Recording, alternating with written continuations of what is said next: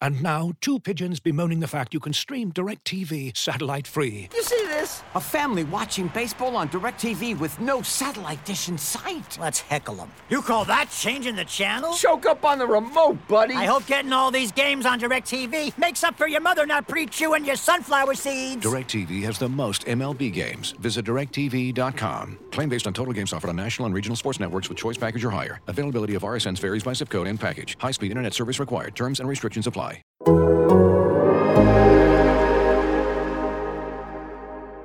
In today's episode of the Sixers Beat, Rich and I go over the Sixers' blowout win in Orlando and their 4 1 start to the season. We then take a handful of early season trends and debate whether or not we think those will continue throughout the season. As a reminder, there are a couple days left on the Athletic's buy one, gift one deal. So if you buy a yearly subscription, you can gift a yearly subscription to a friend or family member. Head on over to theathletic.com slash Sixersbeat to redeem that offer.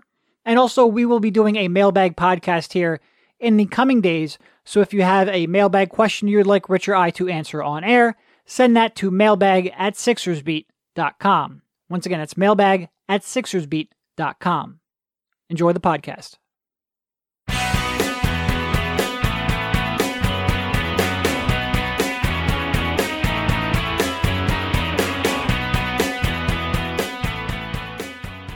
All right, welcome everybody. This is Derek Bodner, joined by Rich Hoffman on the Sixers Beat, a part of the Athletic's Podcast Network. How you doing, Rich? We've got a four and one basketball team. We are right in the thick of it. There are what I think four games coming up in five days. Now that we have crossed into the new year, and the Sixers, despite I would say some early season struggles, you know, when they were two and one at the time of our last podcast, it was not the most positive podcast in the world. They've had a couple of nice wins here. One over the the Raptors who are struggling, and won over the Magic, a complete blowout, a devastation of the Magic, who were not struggling, but they are they've they've picked it up at the very least. Yeah, and in different ways, those two wins felt non Sixersy in in a way. like you know, well, any blowout is non Sixers. Imagine them, yeah, yeah. And, and you also don't imagine them winning a slug out with uh with Toronto, you know, in a game where their offense looked so inept for very long stretches and they were able to ride Embiid and pull that one out. And then yeah, I mean, I, have been to Orlando, I don't know, four times since we started yeah. to be able to cover the games on the road. We we always seem they to send for, we, for some reason you always get the Florida trip, except for that one when they traded when the um when they traded for Jimmy Butler. Then I flew down. We were both down there. Uh, but yeah, too much time in Orlando, and they never play well. They never play well in Orlando. They never play well. No. And that, that Butler game, which they lost, that was the closest game that there was. Usually they go down there and they get their ass kicked. I yeah. remember it was a game right around this time last season, right after it was the game right after they demolished the Bucks on Christmas, fly down to Orlando, score like 80 points. Terrible. And Brett Brown is like furious, and I believe it was it was an 0 and 4 stretch after the uh, the Bucks uh, the Bucks beat down. Yeah. So and there really was nothing to complain about in the Orlando game. I mean, obviously you could complain about a you know a few plays here and there, whatever. I mean, that was a, a dominant performance all the way oh, around. Oh, that was that was, was a perfect game for a New Year's Eve game. That was perfect. It started at oh, yeah. what six or six thirty. I stopped caring about it by seven. Like it was perfect. You couldn't have drawn up a better way for that to play out for sure. I had I had the recap. Most of it was done by the time the game was over because let's be honest, the second half didn't really matter. You know, it was Tyrese Maxey and Dakota Mathias dribbling up and down the floor. It didn't didn't really matter. The Magic had people I had never heard ever heard. It uh yeah, just really strong performance, and some of it was just people hey, that you had never heard of, but that Prosper Karangwa definitely has. Sure, yeah. Sixers new big, VP, yeah, big homecoming win for him, I'm sure. um, yeah, the threes started to go in, you know, and that uh, the Sixers there. We we could talk about their execution and how that needs to improve, but coming into that game, the Sixers were three and one despite awesome three point shooting from their opponents and terrible three point shooting from them. So what happens when those two trends yeah. are reversed for a game, which is just bound to happen at some point? you get an ass kicking. And, you know, I know the Magic were, were undefeated coming into that game. It was a I little fraudulent like, of a 4 0 record, though. No, that's, but that's what I mean. Like a little bit of a fraudulent 4 0 record. They, they certainly weren't like they had for the game. It two like. against they had two against Washington that they won. They had one against the Thunder. Like this was not the world's strongest competition for sure, for sure. No, and you know it's you see during this early part of the NBA season there are a lot of blowouts. Yeah. It's, it's I don't know you know whether it's the three point shooting and just the, the variance can lead to higher and can lead to higher outcomes or teams just aren't ready and COVID is messing with people's schedules and, and teams are just not as prepared to play the games.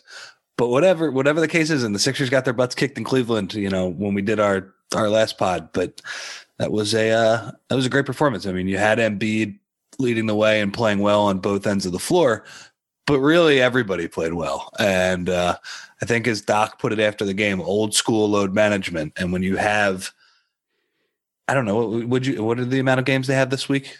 A lot. They they they cert, yeah they have a lot. And during this compressed schedule, where they certainly have the back to back against Washington and Brooklyn this week, they uh they have Denver on Saturday. That's a short. I believe that's a uh, that's like a three o'clock game, so a little bit of a short turnaround there. When you have all of these games during the season, you're gonna need left in a while. You know what? What Embiid played 27 minutes. Those are the easiest 27 minutes he's played in yeah. his career just how easy and and pressure free it was. And in the second half, uh, okay, we're going to let them score a couple times because we're up by 35 points. You need that, and it was a uh, it was a great performance. Yeah, yeah, it was, and it was it was great not only uh, with the starters, and the starting unit was terrific. I mean, Joel Embiid picked them apart. Tobias Harris has looked like a rejuvenated Tobias Harris, and we'll get to that in a bit. Seth Curry has just been on target for the entire start of the season. That's great to see.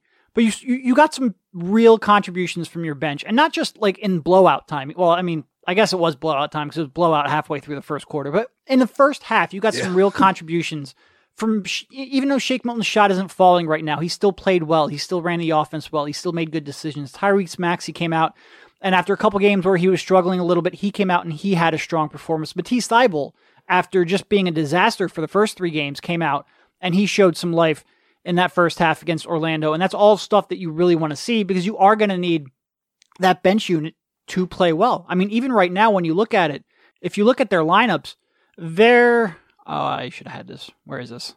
Oh, come on, Derek. Uh, their third most used lineup is the all bench lineup. And that's something we talked about earlier. That's something Doc likes to go to. It's not performing all that well. Like when you look at it, their third and their no. fifth most used, line, used lineups are all bench units. One of them has a negative 10.7 net rating, the other one a negative 28.5. Now that will, you know, that's early days. Like we don't don't want to, even though we go, we focus, go on NATO run and that changes. Yeah, right. right.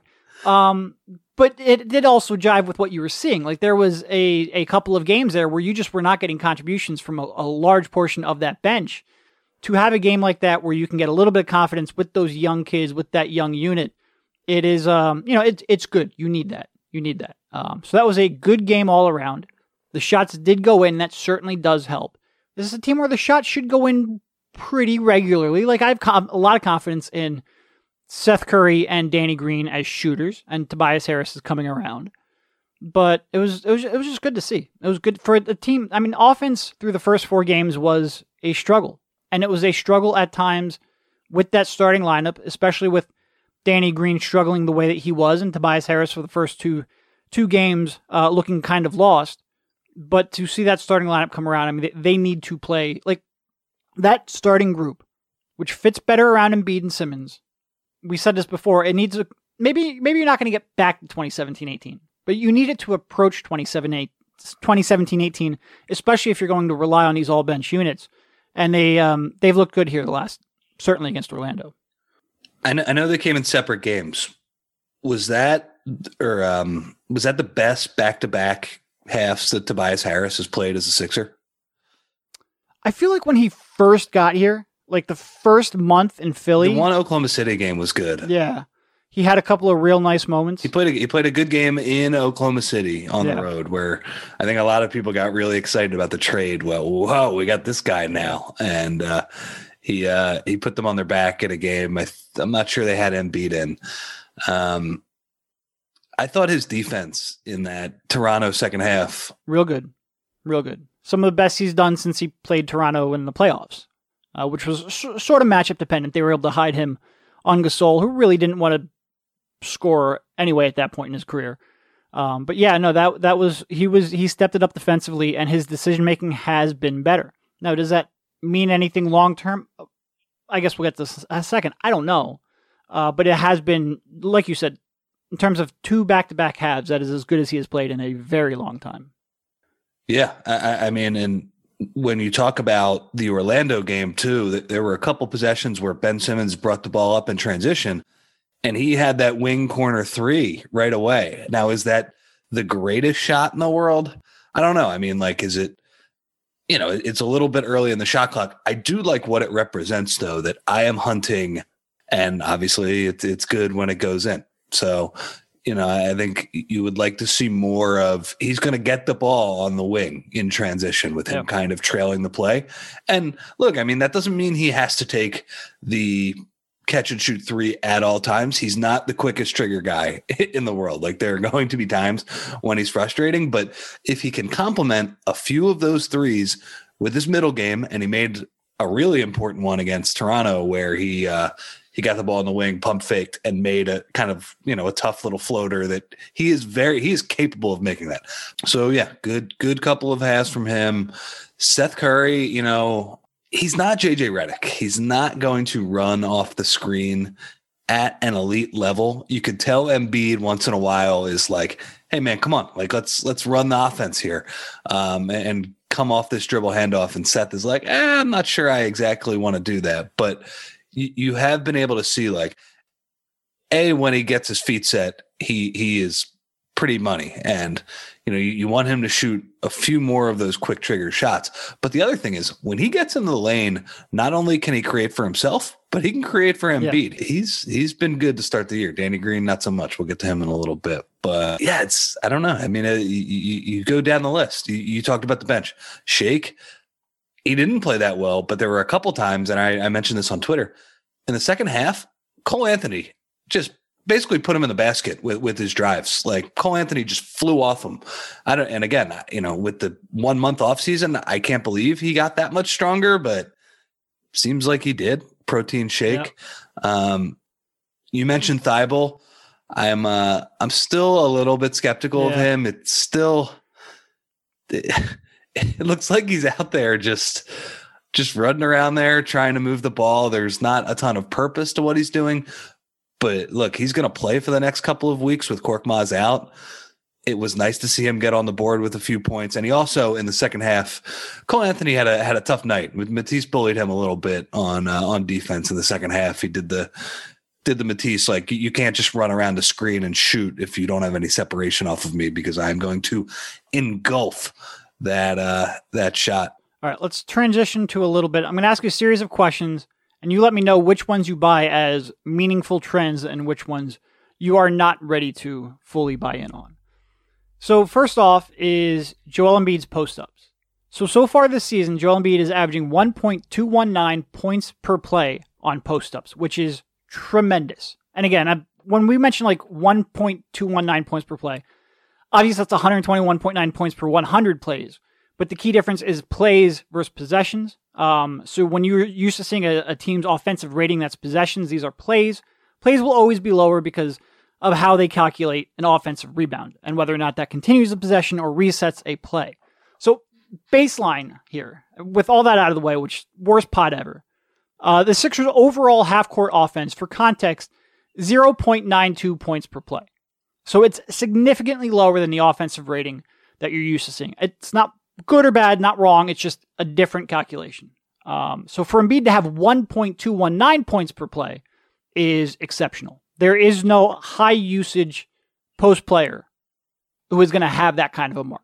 Uh, he technically ranks in a 79th percentile, um, but the people who are above him are people using like five possessions. Like it, it's not meaningful. And, and and as somebody who somebody who's those synergy rankings at all times, like I, I've checked them a lot if you put any sort of filter on it, any sort, like if you get above 20, and, and by the way, he's going to end up with 500, 600 of those possessions. once you get above a very small number, he is the number one player. So, to your point, he has, when you just put it at 30 possessions of filter, uh, the next highest, the next highest, again, you have Embiid at 1.219. The next highest is 0.825. Like they just, you don't do this kind of volume at that efficiency. Uh, when you look at it, he is shooting 66.7% on post ups so far this year. He is turning the ball over a little under one out of every five times, getting the free throw line more than one out of every three times, which is just insane. And I think when you just forget all those numbers we just threw out, uh, because they will come down. Like he will not sustain that throughout the season. I'm very confident in that because that would be just otherworldly. But when you just watch it, he certainly has more confidence. He's calmer. He's using the space better. He's using his teammates better. So, Rich, when you're talking about Embiid taking yet another step as a post scorer, how much of that are you buying? I'm buying it fairly significantly. I, I would just say, like, when you watch the game, he is inviting that double team yeah. now. He's like, I want you want me because we are going to get a good shot. And it I don't know know Doc is doing exactly. I'm I'm pretty sure I'm gonna write a post on this in this in the weeks, but I mean, it just seems like he is making that first pass to Curry very quickly, and we start the you know rev the engine on the offense, and and now the other team is in scramble mode, and you know if the other four guys are doing their job, they're going to get a good shot. And I don't even think the other guys are completely executing the advantages that he is giving them to their full capabilities yet. But as far as he is concerned, like I mean, if he's understands the passing now. There's really nothing else he could do in the post. Like, yeah. I mean, I've been, uh, I've been, and, and again, we're coming off the Orlando game when he had, I would say, three or four of those possessions where he just he allowed the double team to come, started the offense, and they made three or bricked the wide open three. Mike Scott screwed one up, but it's uh it's really impressive, and that's that's the next step he needs to take. I mean, he he certainly has the moves, like one on one.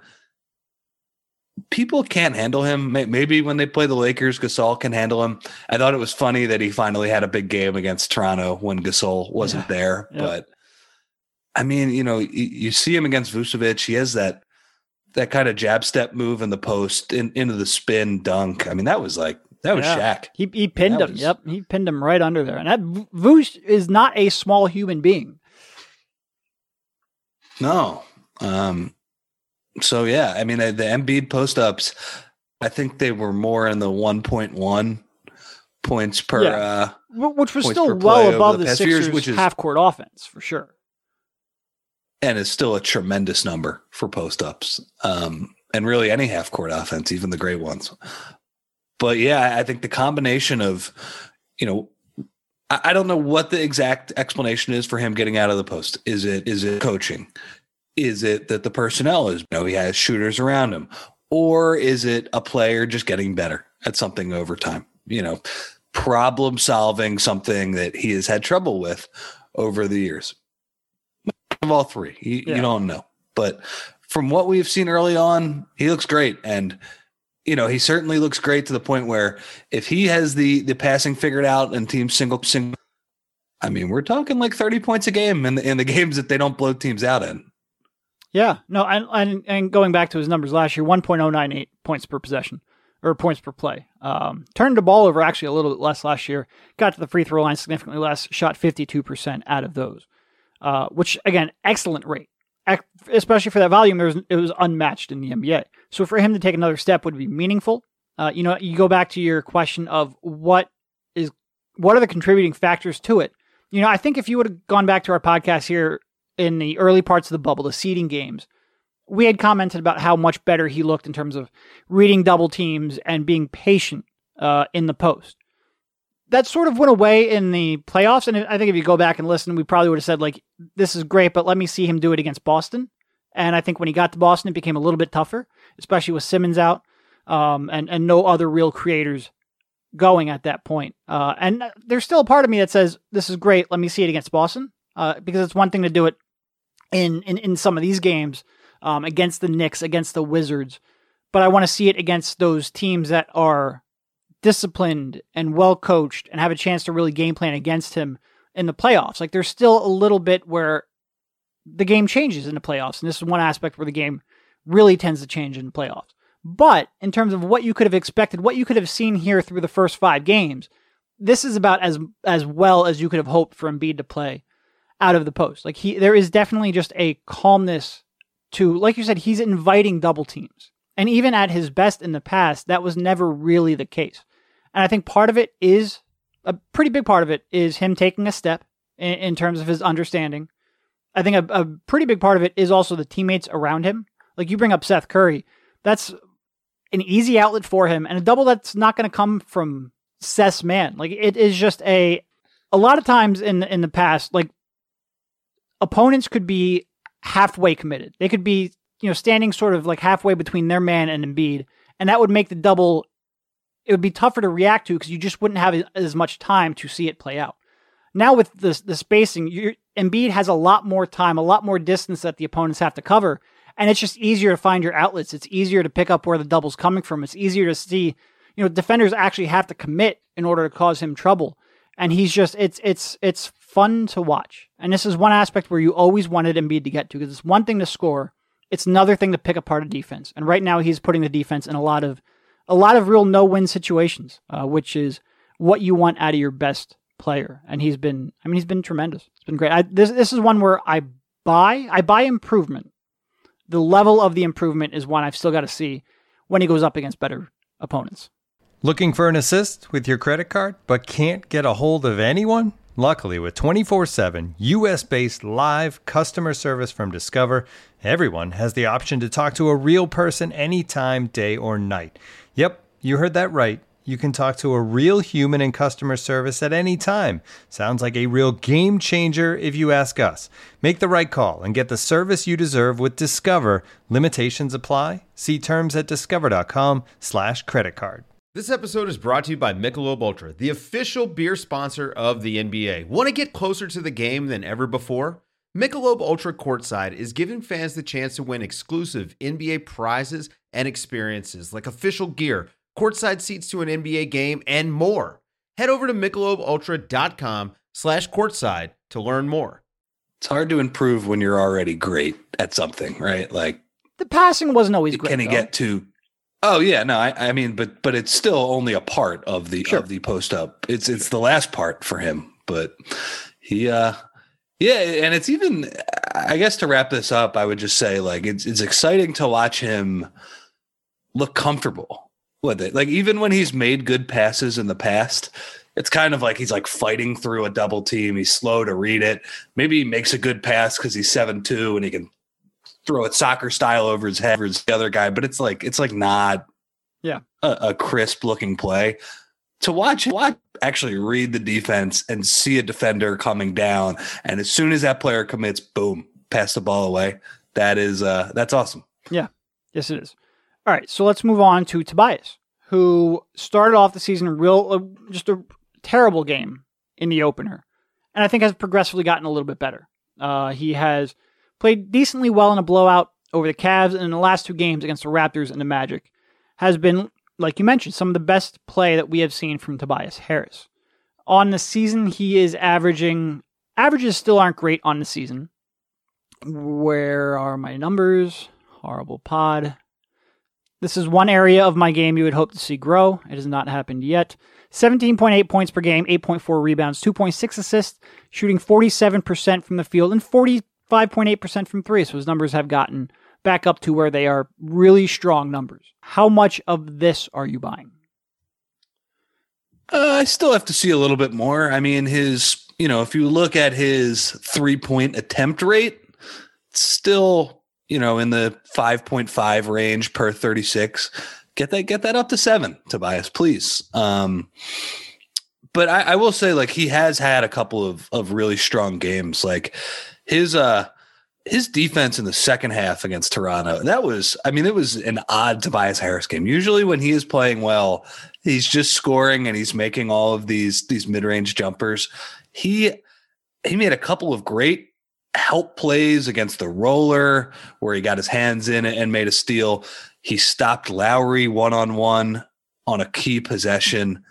That's, I mean, that's, I don't, I don't really know what to say more about that. Like, it's just, it, it's not something I expect from him at all times. Like, as far as his quick decision making, if we say that, like, it really means like shoot the ball, you know, like, like, like get rid of it quickly. I don't expect him to be a great passer. No. Um, yeah. But you know, it, it, has been like I said, it has been good to see him on the wing, either like hunt for that shot or pump fake and get it in the lane. That's been uh that's been good. I I guess I would say this is more of a wait and see though for me. It I, I will say I was happy to see him play well for a couple of games because I don't know, it it sucks when you play poorly in the first game and everybody's piling on you because a hundred percent of your season has sucked at that right. point.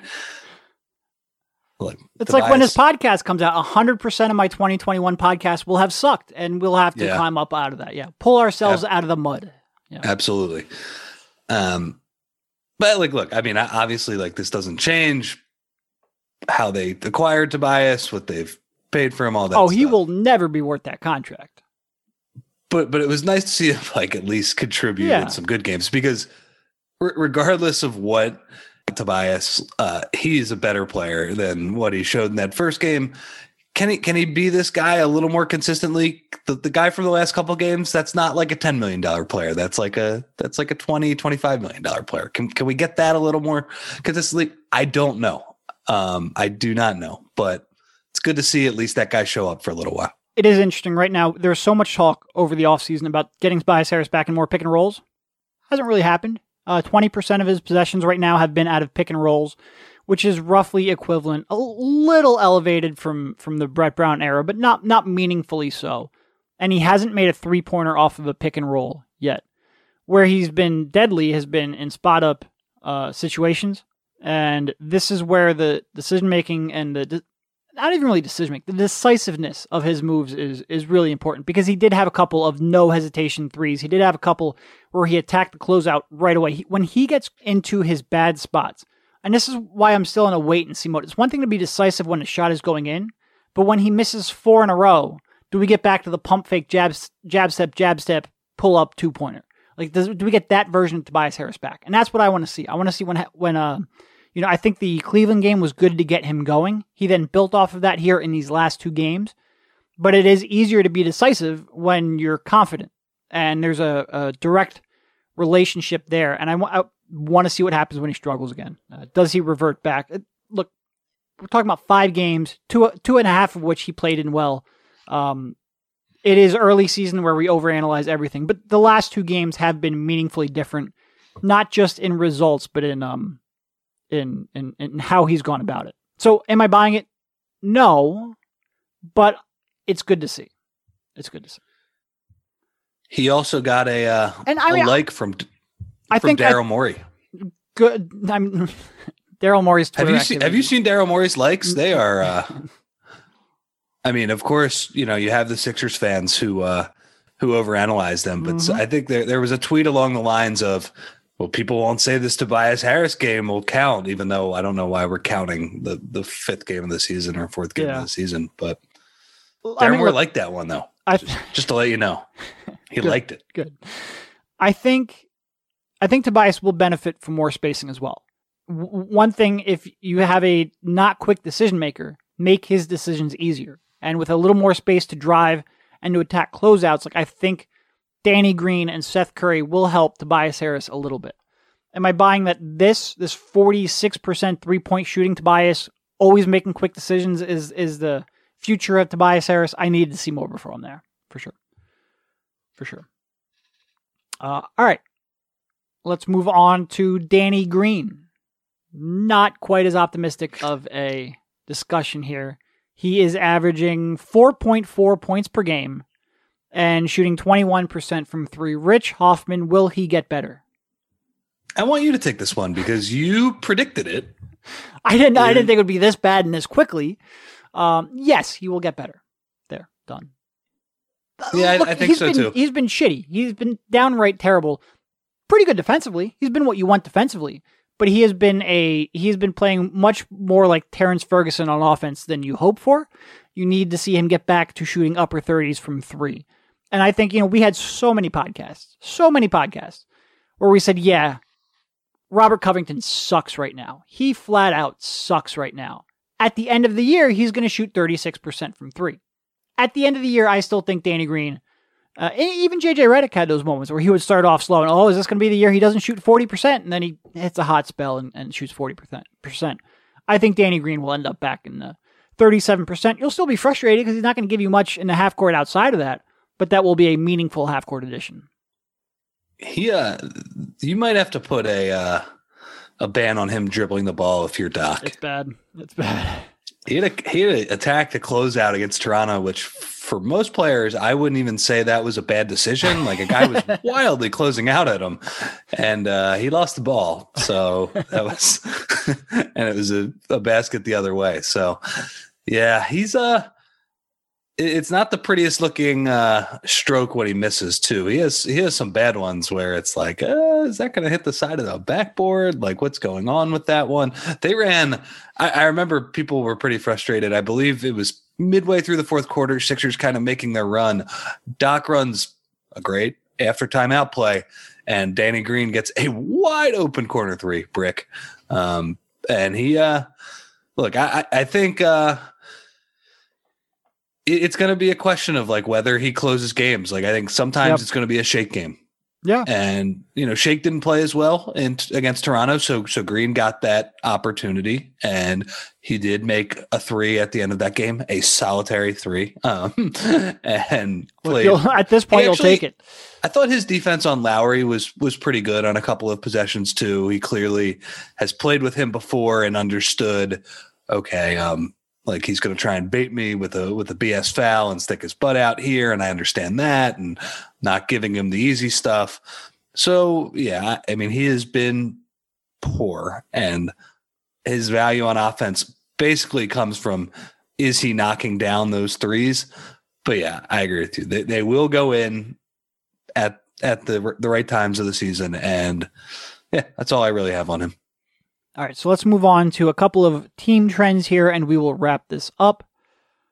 Uh, where are we? The Sixers right now have the league's 20th ranked offense.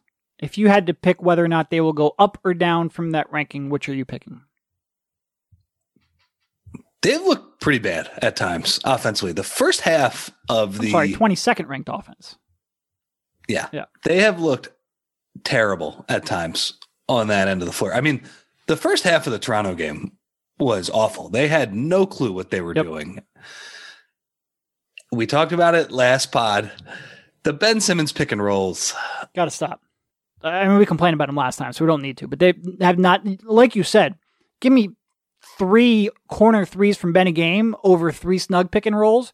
And that's even acknowledging that I wouldn't expect Ben to shoot. If Ben took threes at volume, I wouldn't, I, I'd pick below 30%. Let's put it that way even with that out of the way, that will yield more points than these snug pick and rolls do. I'm firm believer.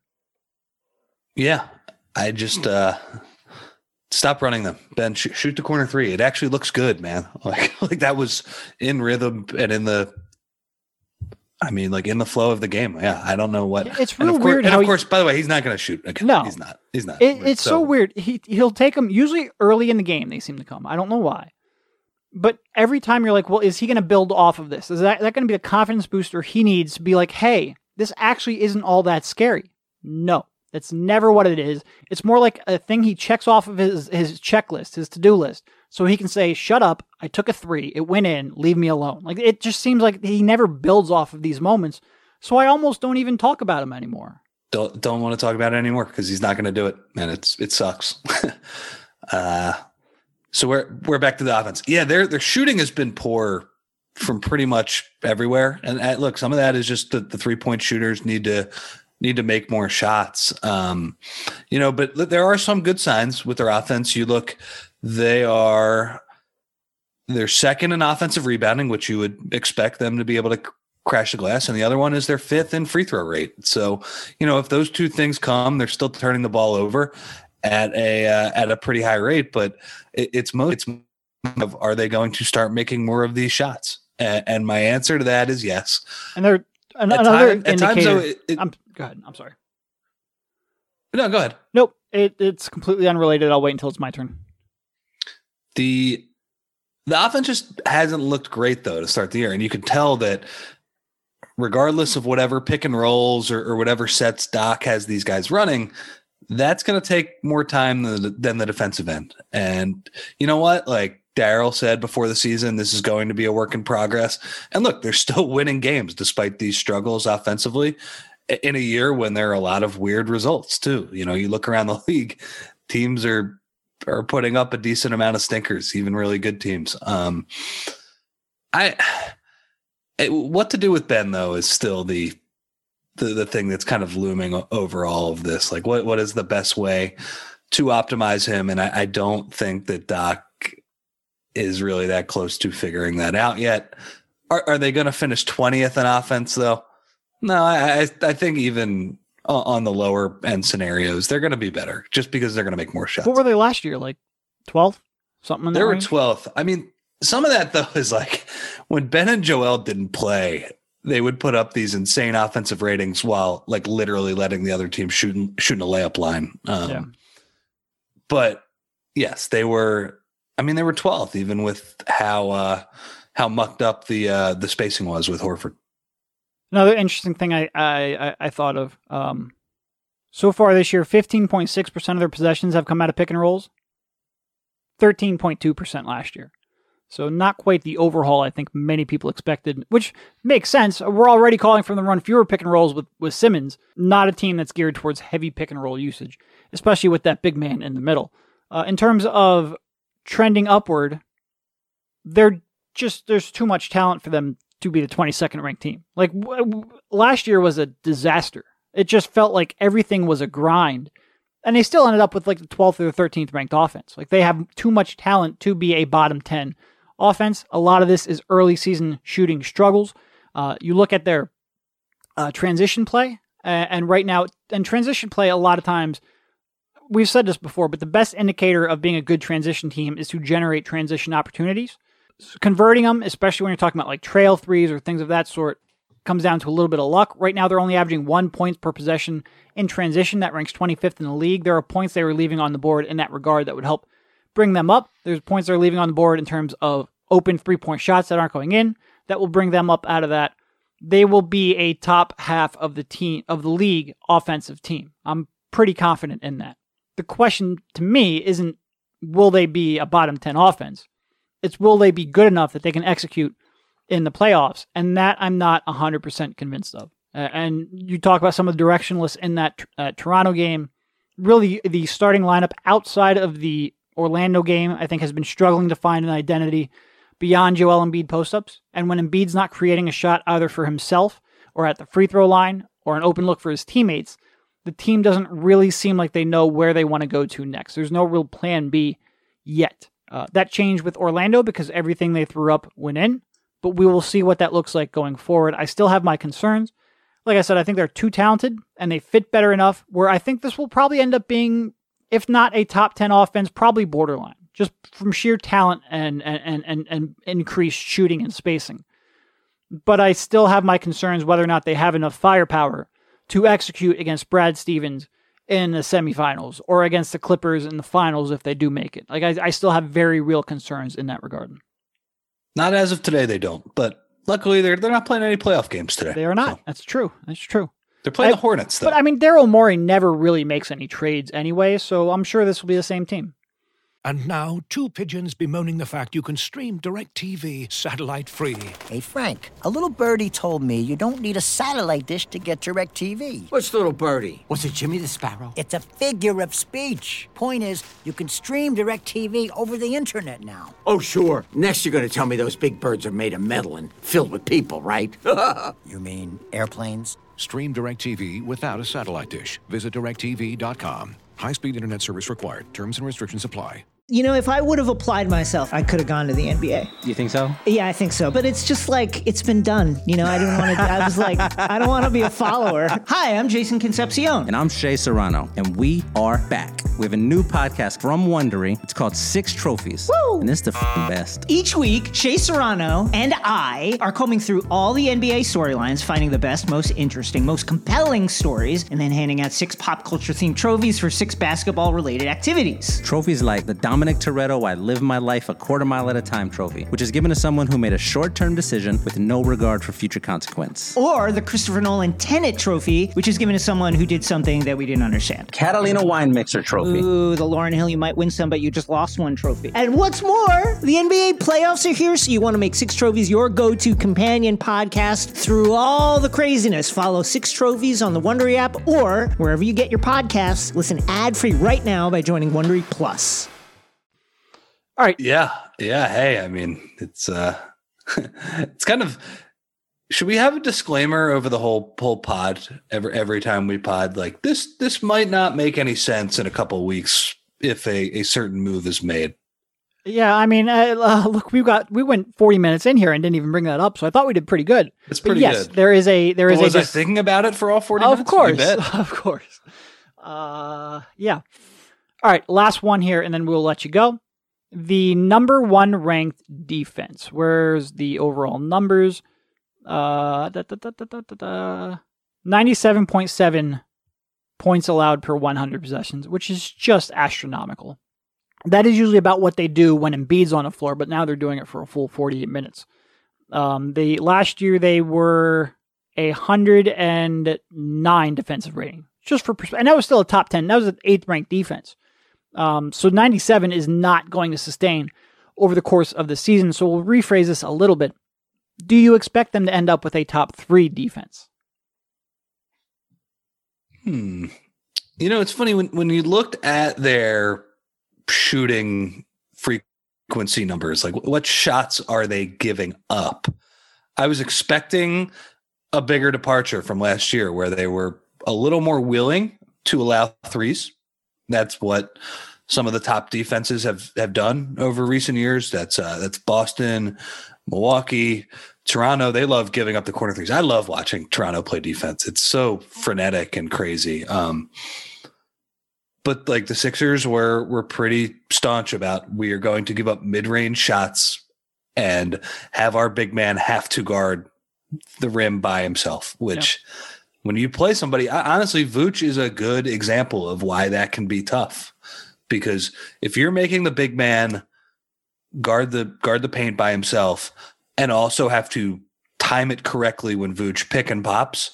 That's not just hard for Embiid. That's hard for anybody unless there's a switch right away. And Joe actually, I mean, look, they were up by 25 points when it happened, but he struggled a little bit in the uh in the Orlando game with Vooch getting his own basket. Struggles, struggles not a it's not a right word. It just right. Vooch made a couple of shots. Right. I'm gonna just think back to the playoff series against Boston a few years ago with without Horford. Like they, Horford, yeah. that was like the focus of their entire defense. Yeah.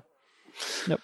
So you know, I, like I, I, thought coming into the season, the Sixers were going to be more willing to give up threes, and a little bit. Like sometimes you see some help at the nail. Sometimes you see Embiid mix in an aggressive pick and roll coverage. They they had a couple of those against Toronto, taking away the the VanVleet three. I think VanVleet though is an easier guy to do that because he's not automatically going to blow by Joe right. for a bucket, right? Like he he can, but he's not quite as explosive. And if Joe gets his steps right, he might be able to inhale that shot.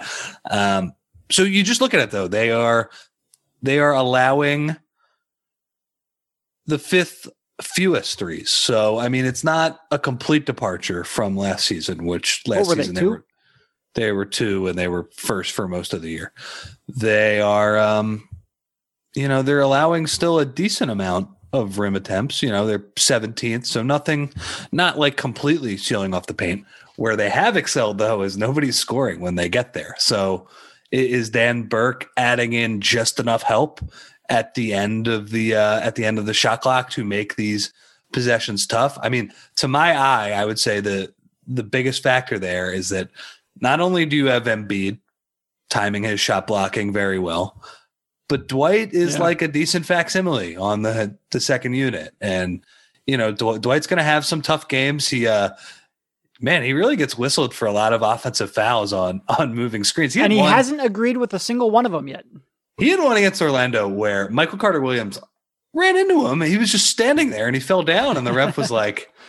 Uh, offensive foul. He's got Dwight's got a bad rep on the uh, on the offensive fouls, which is which is fine. Go ahead, set your set your moving screens, Dwight. Um, but yeah, Dwight is doing a good job of of challenging on the second unit, which to me that's kind of impressive when you have Dwight primarily playing with Mike Scott, Tyrese Maxey, Cork, Shake, like not not a murderer's row of of defenders there. So to me, I, I am a little bit curious about what Dan Burke is doing. I think we're still going to need a few more games to see like what what are the structural changes exactly. You know, I, they are helping a little bit more, but not not to an insane extent or is it just the, the fact that they have a legitimate rim protector in the second unit and of those two things i would say that dwight is probably the bigger bigger reason for the strong start on defense. yeah no i mean and and as much as as like al horford was i think a good fit with simmons in those backup units which by the way one real notable staggering Embiid and Simmons pretty much hasn't happened. Like I think Embiid has played like 30 possessions without Simmons on the floor so far this year. It's almost never happened, which is a real departure and something to watch. But I think and which makes a lot of our concerns about Dwight, you know, you go back to our preseason podcast and our concerns were how Dwight would fit alongside Simmons. Well, they haven't really been shared the court all yeah. that much. uh, so it hasn't really been a concern. And when you take that away, you know, I think one of the big complaints of last year's team, at least for me, was the pick and roll coverage when Horford was in because they just never really changed it all that much, or at least consistently changed it. With Dwight, you don't have to. You can run the same sort of base scheme and have it make a lot more sense. And he has certainly, I think, helped uh, helped them execute what they're looking to do. He's been real good, and he's been again that vertical floor spacing has been real important too. Like he has been, he has contributed way more than I would have expected. Uh, he has been a good addition. Um, he's, he's, a better finisher than I remember too. Not not even the the lobs above the rim, like you can throw him a tough a pass in traffic where he's got another center on him and like it's not some wild hook shot usually. Yeah. Like he he has enough touch around the rim to uh to finish some some tough plays. So yeah, he's been excellent, I would say, to start. I would I would say I buy them being a top five defense. Um, top three I, at that point, it really it's it's distinction without difference territory a lot of times. Um, like a lot of the third, fourth, fifth, like you're talking about teams that are fractions of a point per 100 possession different. Uh, probably not all that meaningfully different. I think this is going to be a very strong defensive team. I mean, when you start off with a base of Embiid, Simmons, and Green in the starting lineup, and that unit's going to play a lot together, they are going to lock people down. And when you start looking at that starting lineup, has not been very good offensively. They've been right around league average of starting lineup in terms of offensive rating. Um, 110.8, which is 55th percentile, boosted a lot by that Orlando game. Like they were disastrous in offensive rating before that Orlando game. Defensively, they're right among the league's best in terms of high minute lineups, which is what sort of you would expect. And the question becomes okay, they'll be one of the best in the league starting lineups. How can that that second unit compete, especially if they're going to be asked to compete quite a bit by themselves. I think Shake's development on that end has been important. And we'll see how, how how well that sticks, but I think he's gotten better defensively. He's definitely gotten better. I mean, you know, can he be attacked by a great player once in a while? Sure. Yeah, probably. But but yeah, he's definitely gotten better there. I think Maxey showing enough offensively that you can get his sort of defensive pressure. And again, Maxey's not going to be perfect defensively, but I think he can contribute on that end. I think that has helped if Thybulle can make himself playable offensively, that will clearly help. And Dwight's addition has certainly helped as well. Um, so yeah, I think they've been pretty good, pretty good in terms of of of, of offensive or players you can attack defensively on this team. You really only have, especially with with Cork out, you really only have, um, you know, Seth Curry, Curry and Mike Scott a little bit, but you can you can hide Mike Scott pretty effectively. Um, so the question is going to come down to whether or not some of those rotation players can contribute enough offensively to justify those spots, and we'll see. We'll see. You, you look at their fundamentals; they're above average in forcing turnovers, That's something that they didn't do a lot of, you know, over the past couple of years at times. Um, they're they they're honestly, you know, they are giving up some offensive rebounds. They haven't been an elite team there yet, and maybe some of that is that Dwight and Joel are like they're really contesting shots around the rim, which can lead to some some luck. To me, honestly, it just seems that they're, they're giving up a lot of long rebounds off threes, and that that might change a little bit. But also keeping people off the line too. So, you know, are, are they going to hold people to this level of shooting around the rim the entire season? No. Eh, probably not. But uh, you're right. The the basis here for a pretty good defense. And you know, when we talk about what was wrong about last year, I mean the, the roster construction was terrible. Um, there was no spacing for Embiid on offense. They were more disappointing on defense. Yeah. This is they needed it, to be top three to five, and they were eight to ten most of the year. Yeah. You know, are, are they going to be one? Like you said, I'm not sure. It would be awesome if they were, but if they kind of maintain this form over the uh, over the entire season, this is where they belong, top three. And I think uh, a lot of last season's wild swings and oh my god, they stink on the road, and this is not fun to watch. If you have the consistent, solid defense, that stuff generally goes away in the regular season. Speaking of solid on the road, they did not lose a single game in the Wells Fargo Center in all of 2020. Amazing stat. I love the fact that that held true. Uh, they did lose a couple home games. They were in the Orlando bubble. I think they lost two regular season home games in Orlando last year, and then the playoff games, obviously. But um, they're 16 0 at the Wells Fargo Center in 2020, which includes the one preseason game.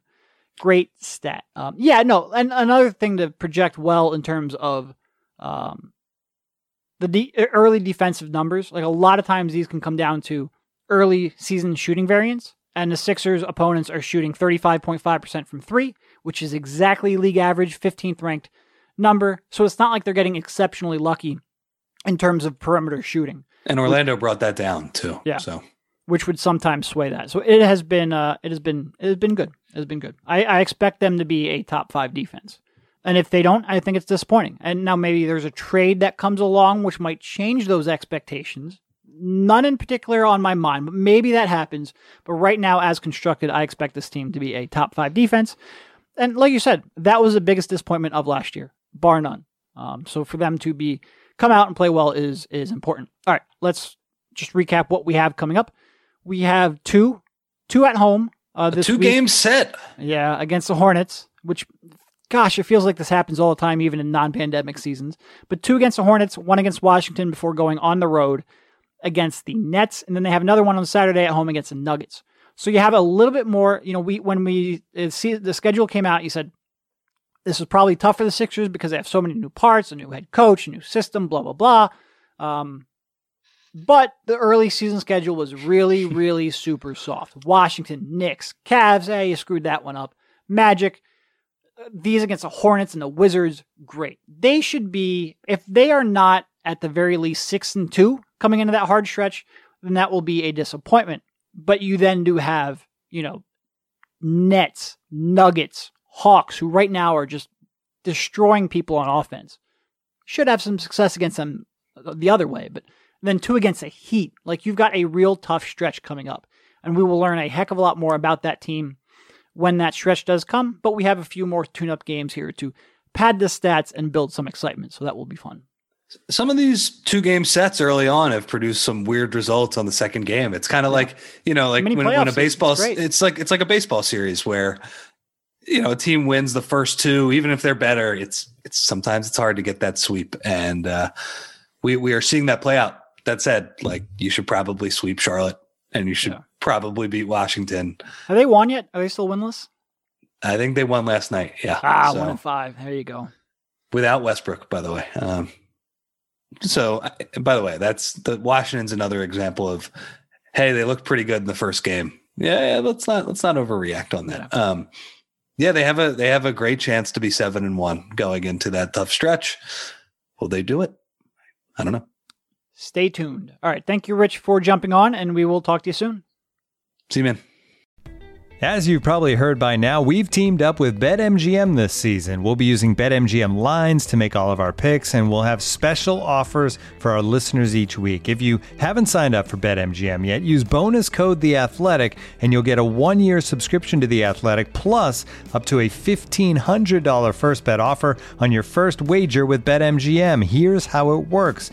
Download the BetMGM app and sign up using bonus code The Athletic. Make your first deposit of at least $10. Place your first bet on any game and claim your voucher for a one year subscription to The Athletic.